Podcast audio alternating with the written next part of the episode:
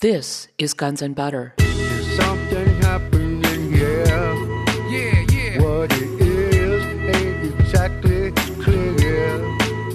There's a man with a gun over there. The reason the coatings are interesting, one reason they're interesting, is that the areas of jet plane impact and fire in the World Trade Center towers match very well with the areas of fireproofing upgrades in the years just before 9 11.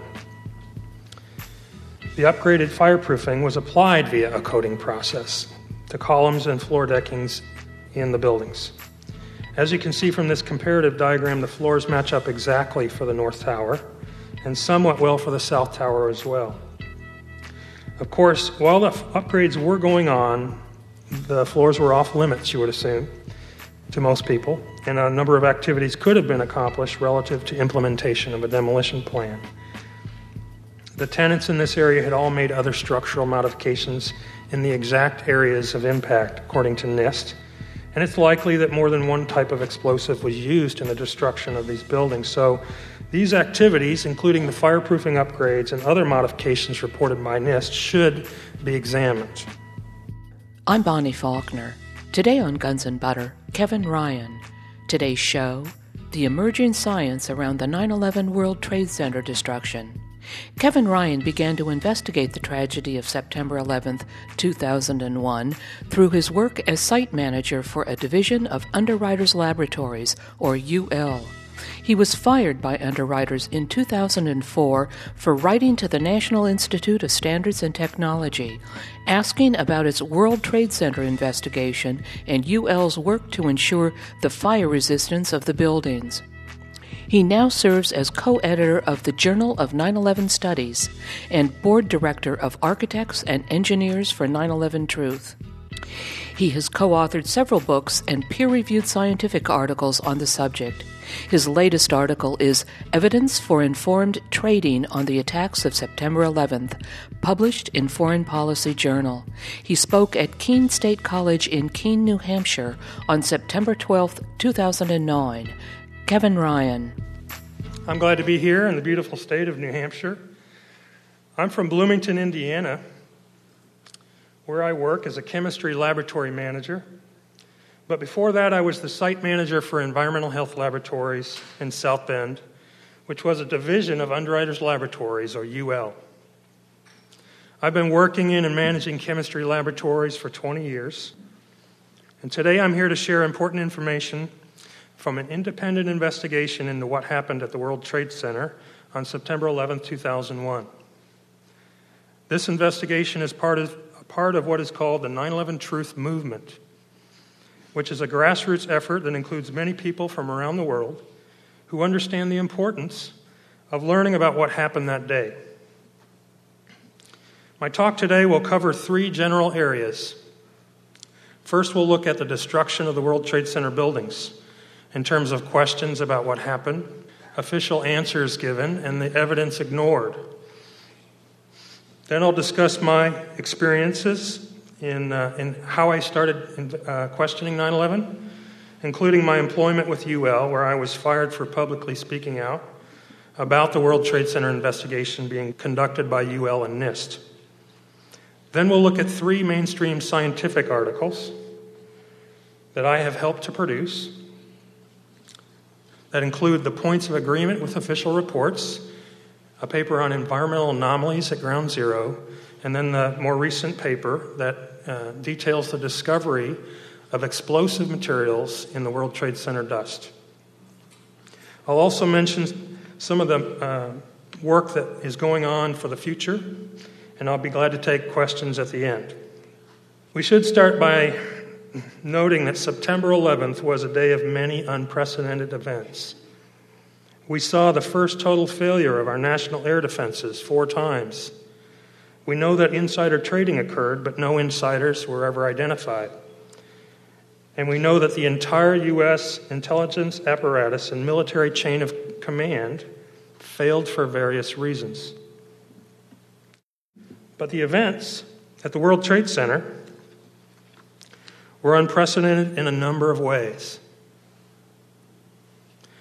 We know that no tall building has ever suffered global collapse due to any reason other than demolition. But on 9 11, there were three such events. No building exhibiting all the characteristics of a demolition has ever not been a demolition. And 99 99.7% of the evidence was destroyed despite severe criticism from the public and fire investigation experts. A close look at the destruction of these buildings leads us to understand that these events were not just incredibly improbable, but also counterintuitive. And if we're able to uh, believe the official myth, these events would have also violated the laws of science.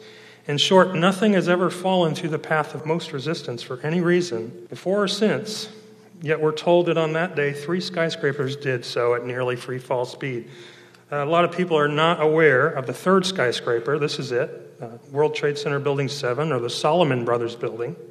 This building was 47 stories tall, making it taller than any building in 33 states and certainly taller than any building in New Hampshire. It was not hit by a plane, and yet at 5:20 in the afternoon on 9/11 it fell through the path of what should have been the most resistance. It kinked in the middle and collapsed inward. You can see that at the top, falling vertically and symmetrically in six and a half seconds. Additionally, some very powerful and secretive tenants occupied Building 7, like the CIA, the Secret Service, the Department of Defense, and the New York City Office of Emergency Management. Also, there was the Securities and Exchange Commission, which on that day lost many of the most important documents related to fraud investigations at Enron and uh, WorldCom. There are many incredible aspects to the fall of Building 7. Numerous people were told this building would come down, including 60 firefighters and 25 emergency medical staff. They were told to leave the area, and some of them testified to a countdown, and many testified to explosions going off. Additionally, both the CNN and BBC networks reported that this building had already collapsed 25 minutes before it did. That's true. That's incredible, not simply because they predicted which one other building would fall of all the other possibilities in the area, but because no one could have predicted the sequence of events that led to this building falling, at least the sequence given by the official report. After seven years of waiting, NIST finally put out its official report on Building 7, and it says that normal office fires caused fully fireproof steel to fail in one area of the building, and that's what led to this entire structure falling as it did into a neat rubble pile. Note that neither UL nor NIST argues that UL, my former company, tested the steel components in World Trade Center 7. It's actually in the report. But if we were to accept that NIST World Trade Center 7 report, we would have to conclude that no tall buildings are safe from the possibility of total unexpected collapse due to small office fires. So, this, if this is a tall building, don't go running, screaming from the building at, at this point. We'll, we'll get through this. We won't go into the details of the official reports today. I'll simply mention some key points and move on to the new research. However, we will see that a good deal of the most critical evidence has never been covered by the official investigations. The first point of that evidence is that the incredible low probability that the only three instances of a skyscraper suffering global collapse due to fire occurred all on the same day and all in the same place there have been many raging building fires much worse than existed in any of the World Trade Center buildings, but no global collapse has ever resulted from those fires. There have also been buildings hit by jet planes without falling. But we're told that it was the fire that destroyed all three buildings at the World Trade Center. We can see for ourselves that the towers appeared to have exploded, starting at the top and going all the way down. Also, high velocity bursts of debris shot out from 10 to 30 floors below the falling collapse front. These are sometimes called squibs. At the top of each tower, the debris appeared to shoot upward and outward. As much as, as much of the solid structure above turned to dust. This is counterintuitive to the idea that the building was being crushed downward. Some large steel column assemblies were shot outward for hundreds of feet. Many have asked, is this what it looks like when a building is softened or weakened from fire. According to official investigators, each tower fell in less than 12 seconds. And this, this fact can be verified through film footage. In comparison, free fall speed through a vacuum, no air, for something at this height would be 9.2 seconds. And again, the towers fell with no deceleration whatsoever through what should have been the, the path of most resistance. That is, through 70 to 90 stories of cold, hard steel structure that had supported the towers for 30 years. Given the official story, this violates the law of conservation of momentum, as at the very least, the energy must have been lost through structural deformation, causing uh, deceleration. Other aspects, including huge dust clouds resembling those from pyroclastic clouds, violated the law of conservation of energy. All three buildings exhibited the characteristics of a demolition event. Each of these buildings experienced a sudden onset of failure straight down, symmetrical fall, high velocity burst of debris, near free fall speed, sounds of explosions and flashes of light, relatively small rubble piles, a total collapse, pulveration of concrete and other materials, and huge dust clouds. It's important to realize that the towers were designed for airliner impacts. John Skilling, the structural engineer in charge, said that in the event of airliner impact, quote, the building structure would still be there. This is in the Seattle Times. You can find it online. Each tower was built around a core of 47 massive steel columns with 236 super strength box columns making up the perimeter wall and the floor decking ran in a staggered arrangement between the core and the perimeter. John Skilling and his team, who designed the buildings, won several engineering awards for their achievement. There were a number of official investigations into how these buildings fell. Each of these investigations contradicted the previous one. For years, we were told that the floors had pancaked causing the columns to be unsupported and to fail.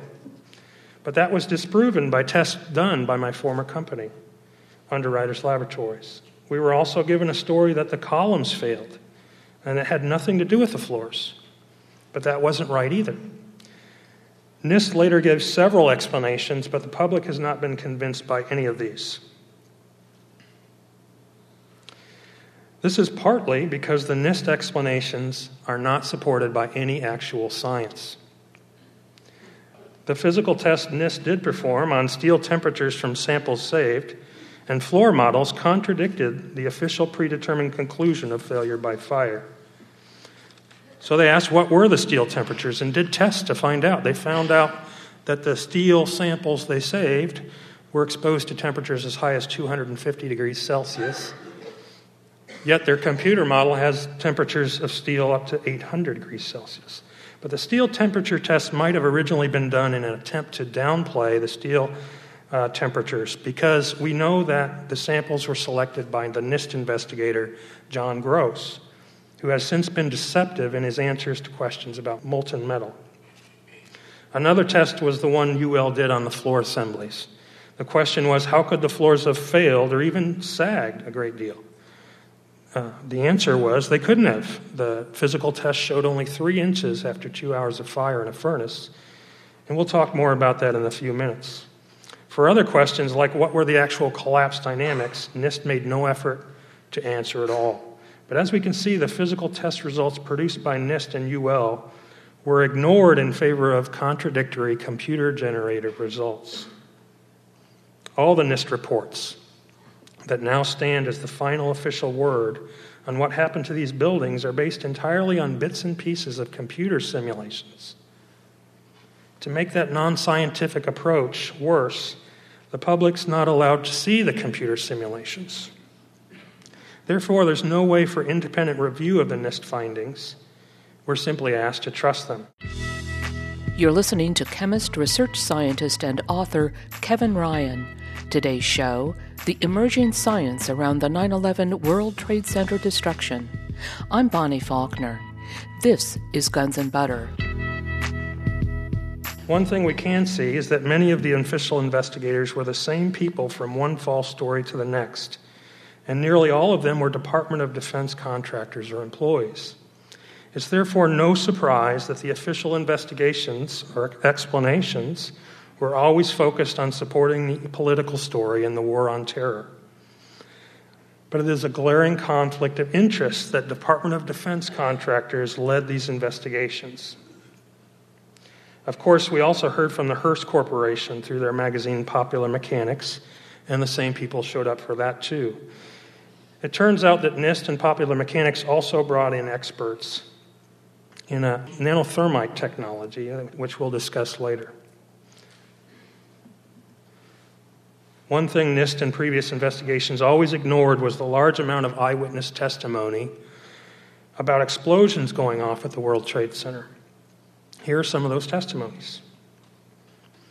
You can read about 118 witnesses to explosions at the World Trade Center in a paper by Professor Graeme MacQueen found at the Journal of 9 11 Studies. Many other, many other questions were left unanswered by the official reports? What about the resistance of the floors below? If each floor caused just a half a second of hesitation, we would have needed another 40 seconds for these buildings to fall. What about the observed squibs, which can no longer even be partially explained without the pancake theory, which no longer is supported by the government? What about molten metal observed pouring from the building and pools of molten metal in the rubble, and what about intergranular melting and sulfidation of steel that was reported by an early report from FEMA? Our future is dependent on getting answers to these questions. So I began, I began questioning the events of 9 11 in 2003 when I recognized that the Iraq War was being built on lies. That realization led me to wonder about when this kind of lying began if our leaders could lie us into a devastating war, what else were they capable of? This also reminded me that my company had been involved in performing the required fire resistance tests on the World Trade Center steel components, according to our CEO. After I had been investigating what was known about 9 11 at the time and asking a lot of questions at UL for about a year, NIST came out with this draft report on the towers. This was October 2004. Because this report was in contradiction to the physical test done, I wrote to NIST directly in an attempt to get clarification. I was fired from my job at UL simply for writing a polite and professional letter to NIST. My letter of termination from UL indicated that I had harmed UL's relationship with its client NIST. Those were difficult times for me and my family. This was uh, before there was the Scholars for Truth and before Architects and Engineers for 9 11 Truth. But there were some great people who had already come before me, and I, looking back, I wish I could have done more right away. But it took me another nine months to find a good job, and that was a top priority. During this time, I was able to learn more about 9 11, and like most people, the more I learned, the more concerned I became. At about the same time, I got my new job in August 2005. I also got an uplifting message, message from my uh, colleague David Griffin, who said, In case uh, there are days in which you wonder if your act made any difference, take a look at this if you haven't already seen it. He was referring to a rare mainstream article that covered 9 11 truth in my story. Griffin went on to say also, a physicist named Stephen Jones at BYU just told me that it was your letter that got him started. I think he'll be writing. I know that 10 months later, Stephen, Stephen Jones and I were co editing a journal, the Journal of 9 11 Studies. Unfortunately, Steve also lost his job for speaking out about 9 11. I went on to write essays and give presentations around the country. Some of my essays have been published in books. Steve and I, along with a growing number of scientists now around the world, have also begun publishing scientific articles in mainstream journals. We make no money from any of this. In fact, we lose money in addition to having lost our jobs. So, why do we do it? Good question. Here are some of the reasons that I've heard from others, and all of these motivate me as well. But it's the last one that I'd like to focus on just for a minute. In my lifetime, I've not seen another greater opportunity for people to recognize the root causes of human problems. Greed, apathy, and self deception are behind 9 11, just as these common traits are behind most problems that we face individually and as a society. Through the long ignored truth of 9 11, we can make a great difference in our lives and the lives of future generations. The truth that we have been terribly deceived and that we have deceived ourselves can help billions of people simultaneously take a step forward if we dare to do so. We can learn about how the deceit of 9 11 happened and how similar deceptions have happened many times before and will again unless we stop it. We can learn and understand ourselves through 9 11 in a way that produces lasting positive change in our world. With that in mind, we'll get back to the World Trade Center. My former employee, UL, not only tested the steel components used in Building 7, as the NIST report indicates, but it's a non controversial fact that UL tested the steel components used in the towers as well to meet the 1968 New York City Fire Code. That meant that the column assemblies had to withstand three hours of intense fire, and the floor assemblies had to withstand two hours of intense fire in a test furnace. Here's the fellow that told me about it, Loring Knoblauch, who was the CEO when I worked there. He uh, later wrote to me and a few others saying, We tested the steel with all the required fireproofing on, and it did beautifully. He went on to talk about the sample itself and the code requirements. But this fact was already well known due to a letter sent to the New York Times in 2002 from UL's fire protection manager, Tom Chapin, who I was in contact with as well. Tom wrote uh, The World Trade Center stood for almost an hour after withstanding conditions well beyond those experienced in a typical fire, in his estimation. In that time, thousands of people escaped with their lives. ASTM E119 and UL's testing procedures helped make that possible. Actually, one tower stood for almost an hour and the other stood for an hour and 42 minutes. But the point is that UL took uh, credit publicly for the fire resistance testing. The testing that Loring and Tom were referring to was done in the mid 1960s before any of us worked there. When I spoke about it and allowed my letter to, to NIST to become public, UL responded by quickly telling reporters that there was, quote, no evidence that any company had tested the World Trade Center steel components. I later discovered that UL tested and certified the fireproofing as well, as stated by the president of the company that manufactured the fireproofing. Considering that UL also served as the Port Authority's consultant during the fireproofing upgrades over the years, UL was most responsible for the fire resistance or lack thereof of the World Trade Center towers and Building 7, but UL later participated in the NIST World Trade Center investigation, which is a clear conflict, conflict of interest. As mentioned earlier, in 2004, UL and NIST built and tested exact replicas of World Trade Center floor assemblies. Here's a photo of one of those floor assemblies after the test. This floor assembly was tested for fire resistance according to the standard method ASTM E119. During this test, it was held in a furnace at an average temperature over 1,000 degrees Celsius for a period of two hours. You can see the slight effect. The mid sections of the assembly sagged a few inches, but the frame was not damaged and the floor held its load without failure. The weight loaded was twice as great as what was known to have existed at the World Trade Center. These experiments perform, were performed on four separate models, all of which had less fireproofing than the World Trade Center floors. As I said, I was fired by UL just three months after these tests for pointing out that these and other tests had actually disproved the official story, which at the time was the pancake theory and the idea that huge quantities of steel had softened. After I was fired, NIST began having closed door meetings. Seven months later, they published a new story, having replaced the word softened with weakened but still exaggerating the floor sagging in the extreme.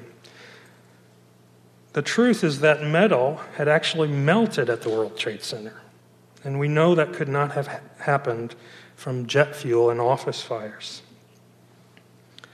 On the left here, you see molten metal pouring from the South Tower, and being pulled from the debris pile at ground zero. NIST said that they found no evidence of molten metal. But they said that if molten metal had been present, it would have had to have been aluminum from the plane. This was not the case. Right? As you can see from these photographs, on the right you see the difference between molten iron steel, which is yellow orange, and molten aluminum, which is silvery gray when poured in the daylight. There were also many eyewitness testimonies to molten metal. Here are a few examples professional people who spoke very clearly about it. But NIST ignored all of this and the many more witnesses to molten metal. There were also samples of corroded steel and steel that had been thinned to razor sharpness. In some cases, there were inexplicable holes in the steel. The fire engineering professors who found these samples could not come up with an explanation for it. They also could not explain the sulfidation of the steel. That is, the steel had been chemically changed at the microstructural level in ways that indicated a chemical eutectic mixture had been achieved between sulfur, iron, and oxygen, causing the steel to melt. So they talked about one inch columns being reduced to half inch thickness, some curled like a paper scroll, gaping holes, a Swiss cheese appearance, and severe corrosion. You're listening to chemist, research scientist, and author Kevin Ryan. Today's show The Emerging Science Around the 9 11 World Trade Center Destruction. I'm Bonnie Faulkner. This is Guns and Butter. My colleagues and I were very interested in these findings, and we began answering some of these questions with our first mainstream article to challenge the official line about the World Trade Center. This was called 14 Points of Agreement with Official Government Reports on the World Trade Center Destruction. It was published in the Open Civil Engineering Journal. The paper covered 14 points in which independent investigators agreed with the official reports, but it also highlighted how this agreement led to inevitable problems with the official story. One of the points of agreement was that all three buildings fell at near free fall speed. One problem with the official story in this regard is that if there was impact between an upper and lower section, this would cause energy to be transferred and lost through deformations and structural breakage which should slow the fall. But there was no deceleration or slowing at all. The upper section, which appeared to be nothing but steel and dust, fell freely in each case. Another point of agreement was that the fires in any given area were of short duration. As I, as I mentioned earlier, NIST finally admitted that the fire load in these buildings would support only 20 minutes of fire in a given area before migrating to a fresh fuel source. In the towers, this meant that to support the fire based story, NIST had to claim that the fires migrated around the core of the building over a period of time. For the North Tower, this migration time lasted one full hour, according to NIST, before the fire had migrated from the north side of the building around the core to the south side of the, the building, where the quote collapse initiation occurred. This left less than 45 minutes of fire time on the south wall where the fires would have migrated together, to come together.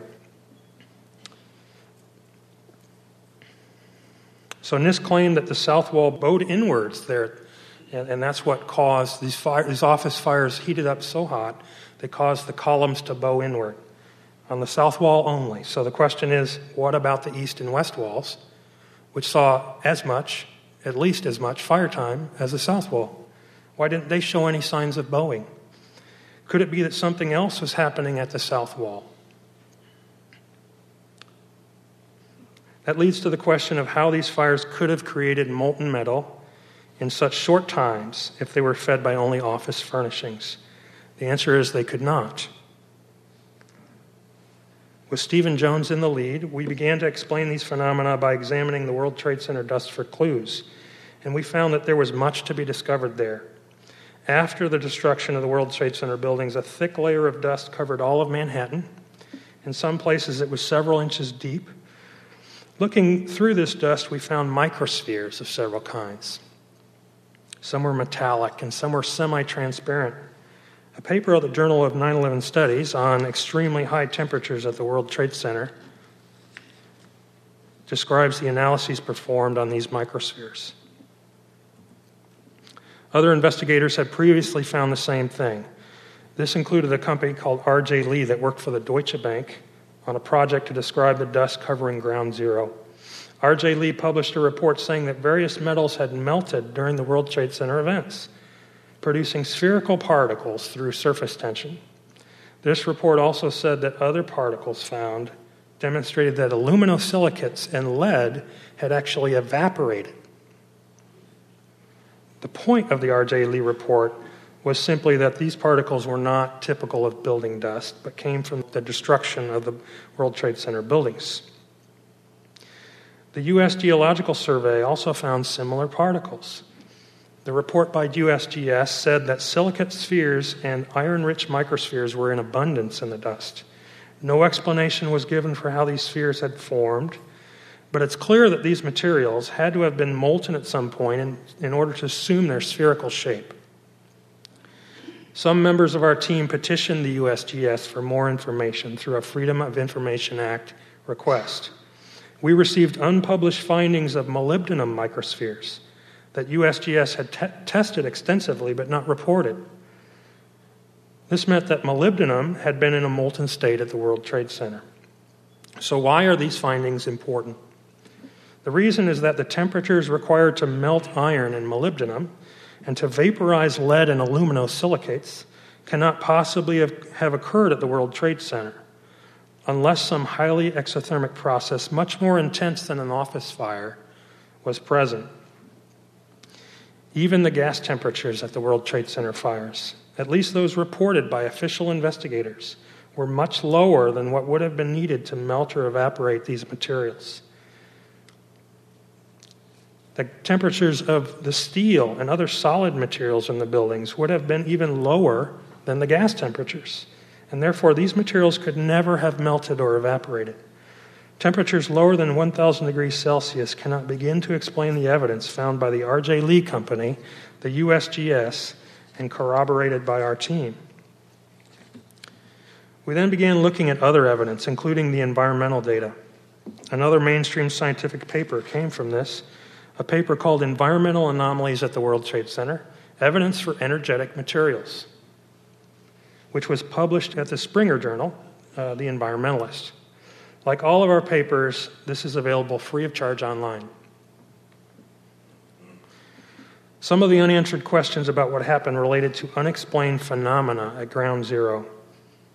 For example, the fires that raged in the debris pile went on for months, despite all the dust and the monumental efforts to put them out, including millions of gallons of water that were sprayed into the debris pile and a chemical fire suppressant pumped into the piles that had no effect.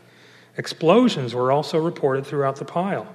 In some cases, these explosions were followed by visible white dust clouds. We submitted another FOIA request, this time to the Environmental Protection Agency, or EPA, and received a response. In reviewing these data, we noticed that the EPA results of air emission testing exhibited some startling spikes in detection of certain analytes. Here we see five volatile organic chemicals, or VOCs, spiked in unison on specific dates during October and November 2001 at ground zero. These detections were extremely high and uneven relative to those from known structure fires and suggested that the fires and explosions might be from unusual energetic events happening within the pile. Other chemicals also showed spikes on specific dates in the environmental results. There were spikes in iron, aluminum, and compounds of silicon and sulfur. There were spikes in rare metals like vanadium.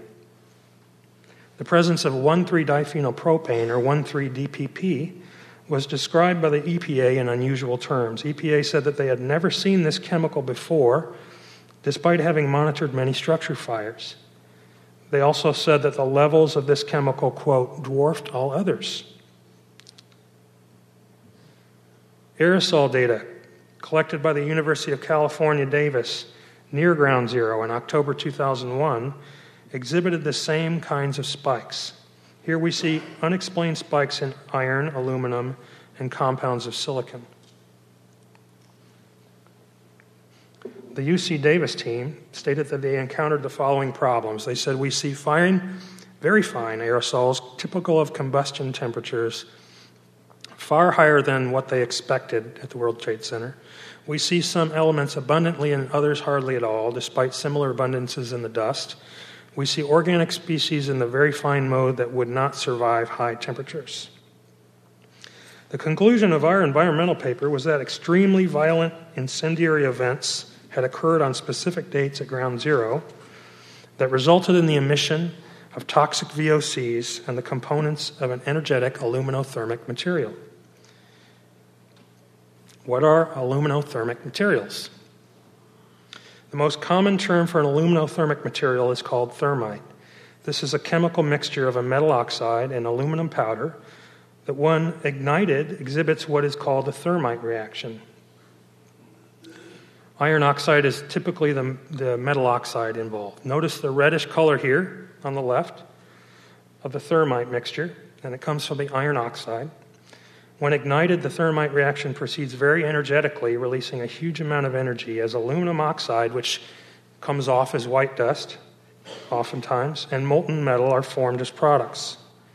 Other metal oxides can be used, like vanadium oxide and molybdenum oxide, giving molten vanadium or molten molybdenum, respectively. A thermite reaction is highly exothermic has been utilized in the past for purposes of melting and cutting steel. Uh, it was used for welding railroad ties, for example, and more recently it's used for anti tank grenades. Additives are sometimes, sometimes included like barium nitrate or potassium permanganate. Sulfur is often present in these additives also, and the mixture is then referred to as a thermate when sulfur is there. It's also actually been patented for demolition, which we'll mention briefly later. The thermite reaction over the last 15 to 20 years has been harnessed on the nanoscale, vastly increasing the energy release and the rate of release. These are called energetic nanocomposites, nanothermites, term we use, or superthermites. The reason they're so much more powerful is that the surface area per volume of the reactants is much higher. Or, in other words, the reaction front is greater. Therefore, the reaction can proceed much faster, releasing more energy more quickly.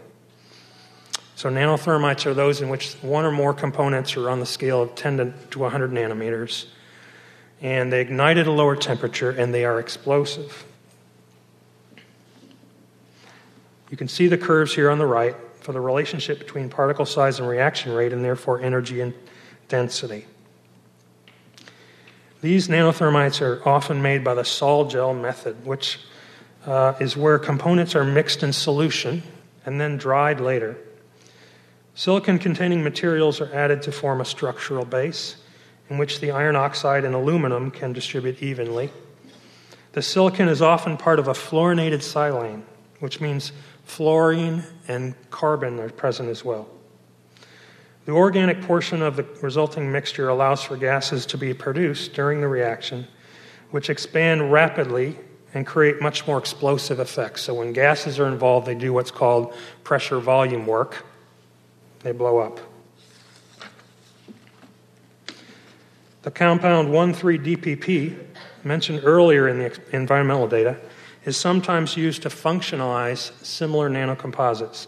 That is, the pore size of silica microstructures is better controlled using 1,3-DPP. In any case, sol gel nanothermites are produced in such a way that they can be used as coatings, as this quote from a Lawrence Livermore article says. The reason that coatings are interesting, one reason they're interesting, is that the areas of jet plane impact and fire in the World Trade Center towers match very well with the areas of fireproofing upgrades in the years just before 9 11. The upgraded fireproofing was applied via a coating process to columns and floor deckings in the buildings. As you can see from this comparative diagram, the floors match up exactly for the North Tower and somewhat well for the South Tower as well. Of course, while the upgrades were going on, the floors were off limits, you would assume, to most people, and a number of activities could have been accomplished relative to implementation of a demolition plan. The tenants in this area had all made other structural modifications in the exact areas of impact, according to NIST, and it's likely that more than one type of explosive was used in the destruction of these buildings. So these activities, including the fireproofing upgrades and other modifications reported by NIST, should be examined. You're listening to chemist, research scientist, and author Kevin Ryan.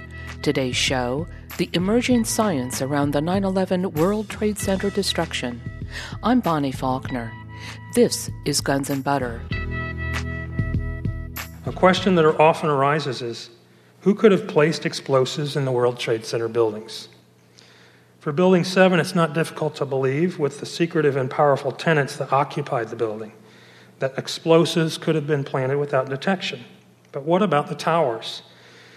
The answer is that the people who had thorough access to the towers included tenants, management, and security companies and other contractors. On closer examination, we see that the tenants in the impact zones were companies that had access to explosives, were also secretive, and appeared to have benefited from the attacks. Some of the tenants, like J. Paul Bremer of Marsh, who you may remember as the Iraq governor after uh, 2003, uh, was a tenant of the building. He was also a director of a company that had patented a thermite demolition device in 1996. Others, like Baseline Financial and the Washington Group, were associated with the Department of Energy and the national laboratories that developed nanothermites in the 1990s. Another interesting aspect of these impact zone tenants in the floors where other explosives might have been placed is that their occupancy produced this crisscross pattern of consolidated control of the floors in question, reducing the numbers of people who might have been involved. Each line in this diagram shows floors that were controlled by the same company.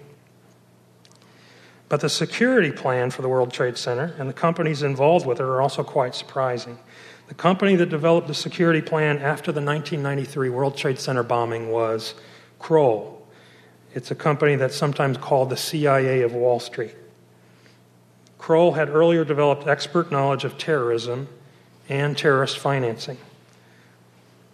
Kroll's plan for the World Trade Center was implemented over a period of years by four companies controlled by very powerful people. Many of those people benefited from the attacks. All four of the security implementation companies had previously done significant work in Saudi Arabia. Just a few months before the attacks, the World Trade Center complex was taken over by Larry Silverstein, a man who made his fortune uh, running strip clubs. Lucky Larry, he's called, received a multi billion dollar insurance payment as a result of the attacks. Another incredible thing to notice is that the world's leading experts on Al Qaeda and its terrorist network were right there in New York City at the World Trade Center on 9 11. This included Mayor Rudy Giuliani, who had investigated the terrorist financing organization called BCCI, and who later worked for a firm that represented BCCI and also John O'Neill of the FBI, who had investigated every major terrorist attack by Al Qaeda.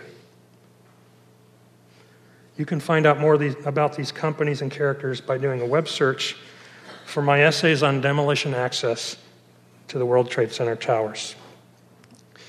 Getting back to the science, we worked to obtain and analyze more World Trade Center dust samples. My colleague Stephen Jones first noticed that these red, gray, chip like materials could be extracted from the dust with a magnet. Here you see some photographs of the dust before extraction on the left, and the particles extracted with a magnet on the right.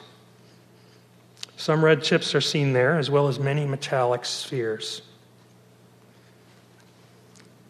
Other investigators, including myself, tried to replicate Jones' findings and began to see these red chips, which sometimes included a gray layer as well. The chips have now been isolated from dust samples in several laboratories around the world. Metallic spheres are sometimes attached to the chips, and sometimes they appear as if they had emanated from the side of the chip. I've made some sol gel nanothermites myself and compared them to the red chips we have seen. Here you can see some images from that comparison and an ignition photo. The red chip compares well in terms of color to the nanothermite formulation. That's not yet fully dried. This formulation comes from Clapsaddle, a scientist at Lawrence Livermore. Our latest paper was published in the Open Journal of Chemical Physics. It's called Active Thermitic Material Discovered in Dust from the 9 11 World Trade Center Catastrophe. And it breaks new ground in this area by characterizing the red gray chips using several analytical techniques. The first author is Dr. Niels Harrit of the University of Copenhagen in Denmark. He's an expert in nanochemistry and has many, pub- has, uh, many publications. His, this year he's got articles in Langmuir and the Journal of American Chemical Society and others. The, other the second author is Jeffrey Farrer of, the Brigham, of Brigham Young University. Dr. Farrer runs the physics laboratories at BYU, and he's an expert at the analytical techniques used in this paper. We started with four samples of World Trade Center dust collected by independent samplers at various points around Manhattan. You can see the sampling sites on the map here. We, we received signed affidavits from each sample collector describing the collection date, time, and process. And as an old environmental laboratory manager, I can tell you it's every bit as uh, acceptable as the chain of custody is used for environmental samples. Analytical techniques used for this paper are listed here. First, the chip like particles were extracted using a magnet. Photomicrographs were obtained for each, and then scanning electron microscopy, X ray energy dispersive spectroscopy, and differential scanning calorimetry techniques were used to characterize the chips. Here are some of the photo, photomicrographs of red gray chips found in the samples used for this new paper. Notice the similar appearance of each. We soak some of the red gray chips in a solvent as well, called methyl ethyl ketone, which is sometimes used to dissolve paint. We also used a control sample of paint in order to test the idea that the red gray chips were a form of paint. The results were that the paint chip dissolved and the red gray chips did not. Instead, the red part of the red gray chips swelled up, and the gray side was essentially unaffected. Through additional SEM and XEDS work, we saw that there was segregation of aluminum from other components of the swollen chips. The carbon portion appeared to wash away, and the aluminum appeared to be in the elemental form. The silicon and oxide state and oxygen stayed together, suggesting that these elements were chemically bound. Here's a backscattered electron imaging map that shows the distribution of elements in the red layer of one sample. So you kind of see how the elements are distributed in the red part of these chips. We then ignited some of these chips with an acetylene torch. We saw charred remains and small metallic spheres form. The XEDS chemical fingerprint of these spheres matched with spheres formed from the ignition of commercial thermite, and also matched with spheres found throughout the World Trade Center dust. At the top here, you can see the sphere formed from the red gray chip and its XEDS spectrum. And at the bottom, you can see a World Trade Center dust sphere with an XEDS spectrum. And the spectra match. They're a little shifted, but you can see the peaks all line up in the same way. Here are some overlaid traces from the DSC, or the differential scanning calorimeter. At the top, you can see the trace from a red gray chip that was heated slowly in the calorimeter while the energy absorbed and released was measured. A sharp spike in energy release is seen at about 430 degrees Celsius. Below that is the trace of a known nanothermite produced by scientists at Lawrence Livermore. This is one of the many forms of uh, nanothermite that can be made, but you can see that the exothermic spike occurs at a comparable temperature. With this graph, we show that the energy released per, per unit mass of red gray chips is on par with the energy released per unit mass for high explosives.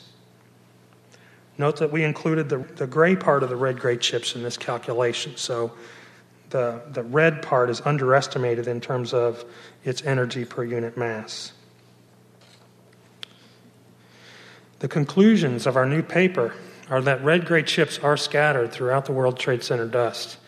The red part of these chips is composed of nanometer scale, intimately mixed iron oxide, elemental aluminum, silicon oxide, and an unidentified carbon compound. These chips ignite, releasing energy on the scale of high explosives.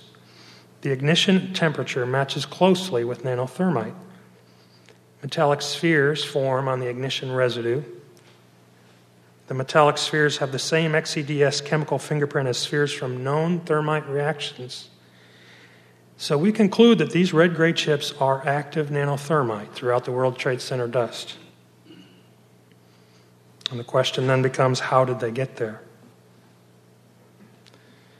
Our new findings support a growing body of evidence for the presence of explosives at the World Trade Center which now includes the fact that the fires could not be put out, that all three World Trade Center buildings exhibited the characteristics of demolition, the fact that there were many witnesses to explosions, the photographs and witness testimony of molten metal and white clouds, extremely high temperatures, evidenced by metallic and other microspheres, evaporated metals and silicates, the unusual spikes in volatile organic chemical emissions, suggesting abrupt violent fires,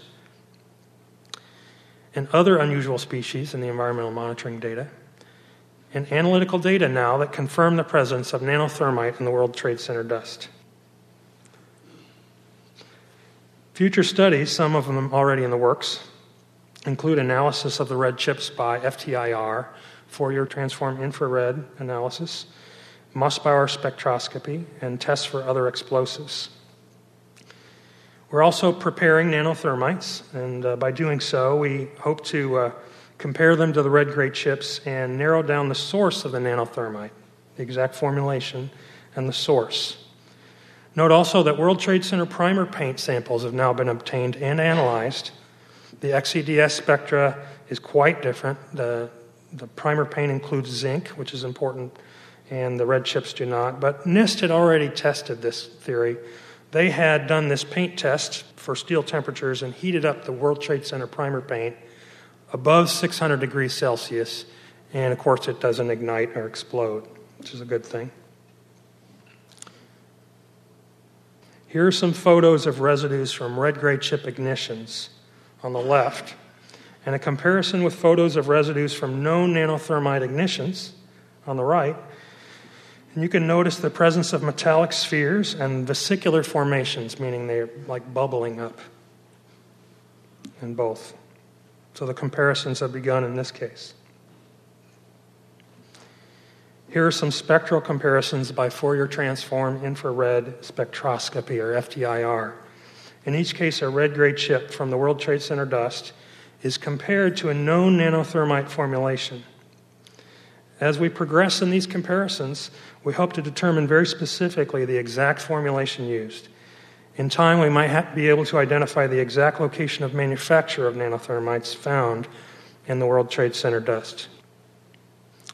Thank you very much for listening today.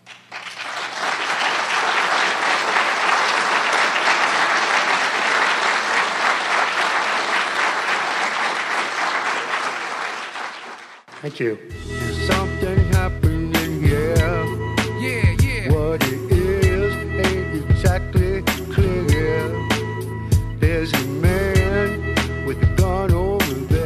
Listening to Kevin Ryan. Today's show has been The Emerging Science Around the 9 11 World Trade Center Destruction. Kevin Ryan works as a chemistry laboratory manager in Bloomington, Indiana. He is the former site manager for Environmental Health Laboratories in South Bend, Indiana, a division of Underwriters Laboratories, or UL. Kevin Ryan is co editor of the Journal of 9 11 Studies, which publishes peer reviewed research, and a founding member of Scholars for 9 11 Truth and Justice. He is the co author of a peer reviewed article published in the April 2009 edition of the Open Chemical Physics Journal entitled Active Thermitic Material Discovered in the Dust from the 9 11 World Trade Center Catastrophe. He has co authored several books and peer reviewed scientific articles on the subject. Visit www.journalof911studies.com. That's journal of the numbers 911studies.com. Many of his articles can be found at www.ultruth.com. That's U L T R U T H dot C O M. Thanks to Hamook from 911tv.org for today's audio. Guns and Butter is produced by Bonnie Faulkner and Yarrow Mahko. To leave comments or order copies of shows, email us at blfaulkner at yahoo.com. That's B L F A U L K N E R at yahoo.com. Or email me at faulkner at gunsandbutter.org. Visit our website at www.gunsandbutter.org. Hey!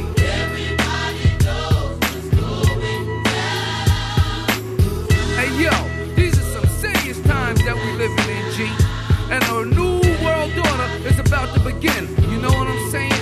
Now the question is, are you ready for the real revolution, which is the evolution of the mind? If you seek, then you shall find that we all come from the divine. You dig what I'm saying? Now if you take heed to the words of that are written on the walls of life, then universally we will stand and divided we will fall because love conquers all. You understand what I'm saying? This is a call to all you sleeping souls. Wake up and take control of your own cipher and be on the lookout for the spirit snipers trying to steal your life. You know what I'm saying? Look within inside yourself for peace. Give thanks, live life, and release. You dig me? got me